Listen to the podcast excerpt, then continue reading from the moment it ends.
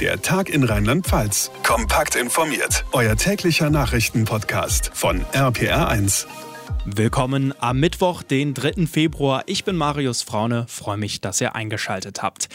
Die Corona-Zahlen, die sinken weiter und weiter, aber die Kanzlerin warnt vor zu frühen Lockerungen. Wir reden drüber in unserem Corona-Überblick. Außerdem kommt jetzt die Impfpflicht durch die Hintertür. Eventim will Konzerttickets nur noch an Menschen abgeben, die geimpft sind. Und ein kleines Dorf im Kreis Trier-Saarburg ist momentan quasi von der Außenwelt abgeschnitten, nachdem die einzige Straße, die dorthin führt, abgesagt ist. Wie die Bewohner damit klarkommen, auch das ist heute unser Thema. Wenn kurzfristig das Fernsehprogramm geändert wird zur besten Sendezeit und ein Interview mit der Kanzlerin läuft, dann klingt das erstmal nach sehr wichtig. Gestern Abend hat sich Angela Merkel ja den Fragen der Journalisten gestellt in der ARD. RPR1-Infochef Jens Baumgart, so furchtbar viel Neues kam dann aber nicht warum, ne? Das würde ich auch so sehen. Es ging vor allem nochmal um den Impfgipfel und äh, ganz interessant, Angela Merkel hat gleich zu Beginn des Interviews gesagt, für sie war es ein Impfgespräch. Auf Deutsch, äh, die Erwartungen hätten vielleicht nicht ganz so hoch sein dürfen. Sie hat dann nochmal bekräftigt, das Ziel bis Ende des Sommers soll jeder in Deutschland ein Impfangebot haben. Der Plan steht also mit einer Einschränkung und das ist äh, wichtig, man weiß eben nicht, was mit den Mutationen ist. Stand jetzt wirkt der Impfstoff auch bei der britischen Variante, wahrscheinlich auch bei der Südafrikanischen amerikanischen Variante, aber laut neuesten Studien nicht oder nicht so gut bei der brasilianischen Variante und mit der haben wir es ja inzwischen auch zu tun. Na, dann müsste der Impfstoff nochmal angepasst werden und das kostet dann wieder Zeit. Diese neuen Virustypen, die sind auch der Grund, warum die Kanzlerin gestern Abend ziemlich klar gesagt hat, dass wir mit Lockerungen erstmal nicht rechnen können. Ne? Ja, der aktuelle Lockdown gilt ja eigentlich nur bis Mitte Februar und äh, einige von uns hoffen ja, dass danach wieder alles mehr oder weniger normal wird. Geschäfte auf, Friseur auf, Restaurant auf. Ich glaube, das wird so nicht kommen. Denn eine Öffnung für 14 Tage, bei der wir anschließend wieder in ein exponentielles Wachstum kommen, wieder die Intensivstationen stärker belegt sind, wäre Kein. nicht die Lösung. Wir brauchen einen nachhaltigen Weg aus der Pandemie. Nächste Woche soll es neue Zahlen geben, wie stark diese neuen Mutationen schon in Deutschland, in Rheinland-Pfalz verbreitet sind. Und das wird am Ende womöglich ausschlaggebend sein für Lockerungen. Mhm. Weiß man da eigentlich schon irgendwas Konkretes? Wie stark hat sich die Mutation denn schon verbreitet? Also das sind ja bisher alles nur Hochrechnungen bzw. Stichproben in Deutschland. Experten schätzen, etwa 5% der neuen Corona-Fälle in Deutschland sind diese Mutationen. In Rheinland-Pfalz sind bisher gut 20 Fälle nachgewiesen worden. Äh, das Problem, nicht jeder PCR-Test wird weiter sequenziert, sagt der Fachmann dazu, also weiter untersucht, welches Virus genau dahinter steckt. Und deshalb kann man das im Moment eigentlich nur schätzen. Heute meldet das Robert-Koch-Institut insgesamt 9700 Neuinfektionen. Vergangenen Mittwoch waren waren es über 13.000. Also immerhin an der Stelle gute Nachrichten. Danke, Jens Baumgart. Eine Impfpflicht wird es nicht geben. Ja, das hat die Regierung immer wieder betont. Aber möglich ist natürlich, dass private Firmen, Restaurants, Kinobetreiber irgendwann sagen, Du kommst hier nur rein, wenn du geimpft bist. Tja, und genau das passiert jetzt. Der Ticketverkäufer und Konzertveranstalter Eventim hat diesen Schritt angekündigt. RPR1-Reporter Michael Setz heißt nur noch mit Impfung zum Konzert? Ja, das ist der Plan. Wenn es genug Impfstoff gibt und jeder sich impfen lassen kann, dann wird man wohl diese Regel einführen. So hat Eventim-Chef Schulenberg im Interview mit der Wirtschaftswoche gesagt. Das Unternehmen habe bereits seine Systeme so eingerichtet, dass damit auch Impfausweise gelesen werden können. Die Idee dahinter ist klar, Vertrauen schaffen auf allen Seiten, denn wenn von Konzerten und anderen Veranstaltungen keine Gefahr mehr ausgeht, dann könnte man vielleicht schneller wieder große Events durchführen. Mhm, in manchen Bundesländern geht Eventim ja sogar noch einen Schritt weiter und hilft jetzt beim Impfen. Ja, jedenfalls indirekt, zum Beispiel in Schleswig-Holstein. Da hat das Gesundheitsministerium Eventim mit der Vergabe von Impfterminen beauftragt. Klar, da sitzen Leute, die sich mit Telefonieren und Ticketvergabe auskennen. Für das Unternehmen ist das ein total neues Geschäftsfeld in Zeiten, in denen die Veranstaltungsbranche weitgehend brach liegt. Mit anderen Bundesländern sei man im Gespräch für eine ähnliche Zusammenarbeit, heißt es. Die Überlegung auch hier, je schneller die Bevölkerung geimpft ist, desto schneller können Veranstaltungen wieder stattfinden.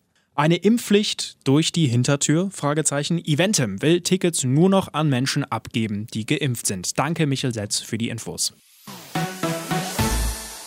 Die Bilder aus Kordel im Kreis Tresaburg sind wirklich unglaublich. Vorgestern gab es da ja einen gewaltigen Erdrutsch, wie aus dem Nichts. Der hat einen riesigen Krater in die Straße gerissen. Und mal abgesehen von dem Schaden, der dadurch entstanden ist, gibt es jetzt ein großes Problem. Die Straße war nämlich die einzige Zufahrt zum Ortsteil Hochmark. Seitdem sind die Menschen da tatsächlich von der Außenwelt abgeschnitten.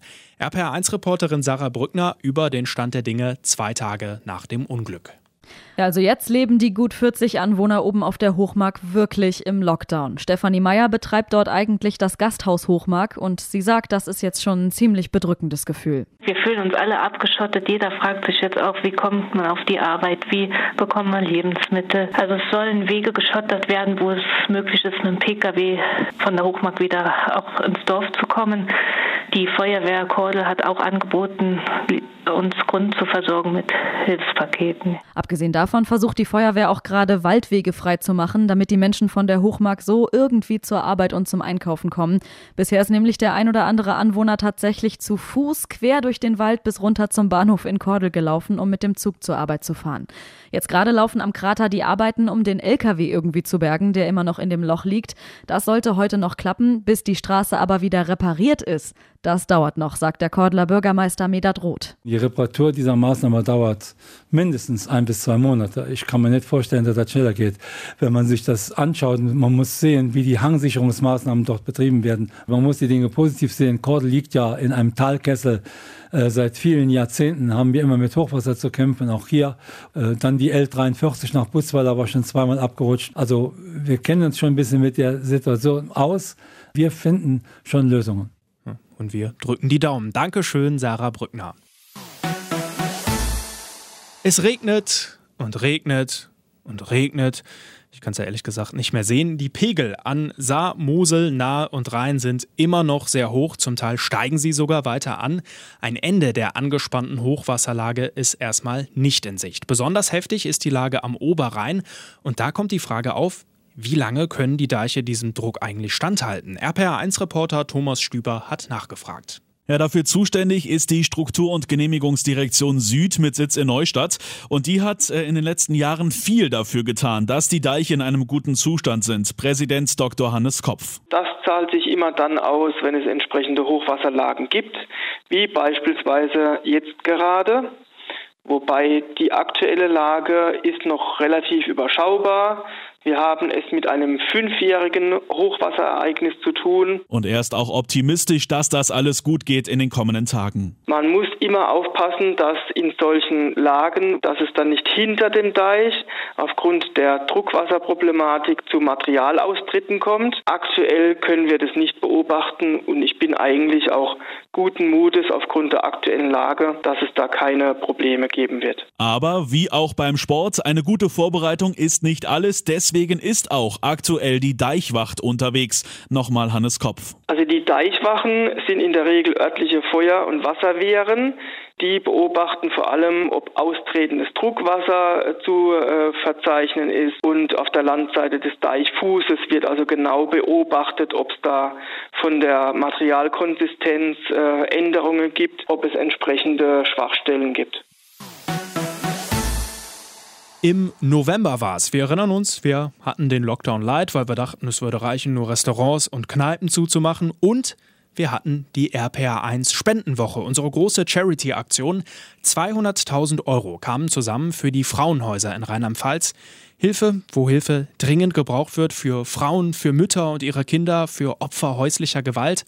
Heute haben wir den dicken Scheck übergeben in der Mainzer Staatskanzlei. RPA1-Reporter Olaf Holzbach Gibt es denn schon Ideen, wofür das Geld unserer Hörer verwendet wird?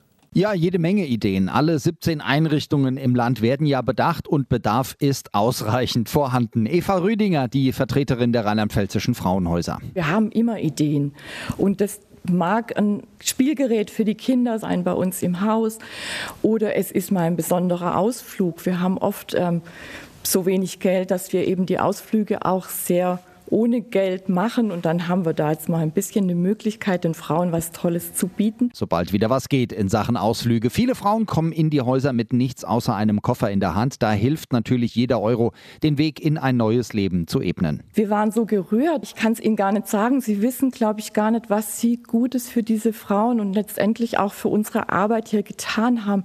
Wir hatten das auch noch gar nie, dass wir so eine hohe Summe gespendet bekommen haben. Und es zeigt einfach, dass unsere Arbeit geschätzt wird wird und dass eine Bereitschaft da war für die Frauen und Kinder, die das erleiden müssen, gespendet wurde. Und das mittendrin in einer Zeit der Unsicherheit, der Sorge und vielleicht auch der eigenen knappen Kasse.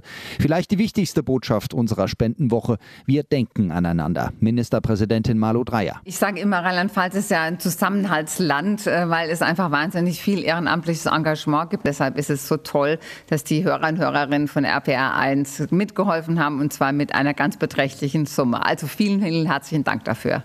Und dem schließen wir uns natürlich an. Füreinander in Rheinland-Pfalz 200.000 Euro bei der RPR1 Spendenwoche im letzten Jahr. Heute war Scheckübergabe. Tolles Ergebnis für unsere Frauenhäuser. Und das war's für heute bei unserem Podcast Der Tag in Rheinland-Pfalz. Wenn es euch gefallen hat, gerne, gerne abonnieren in eurer Podcast-App, euren Freunden davon erzählen oder eine Bewertung dalassen bei Apple Podcast. Ich bin Marius Fraune. Bis morgen. Der Tag in Rheinland-Pfalz, auch als Podcast und auf rpr1.de. Jetzt abonnieren.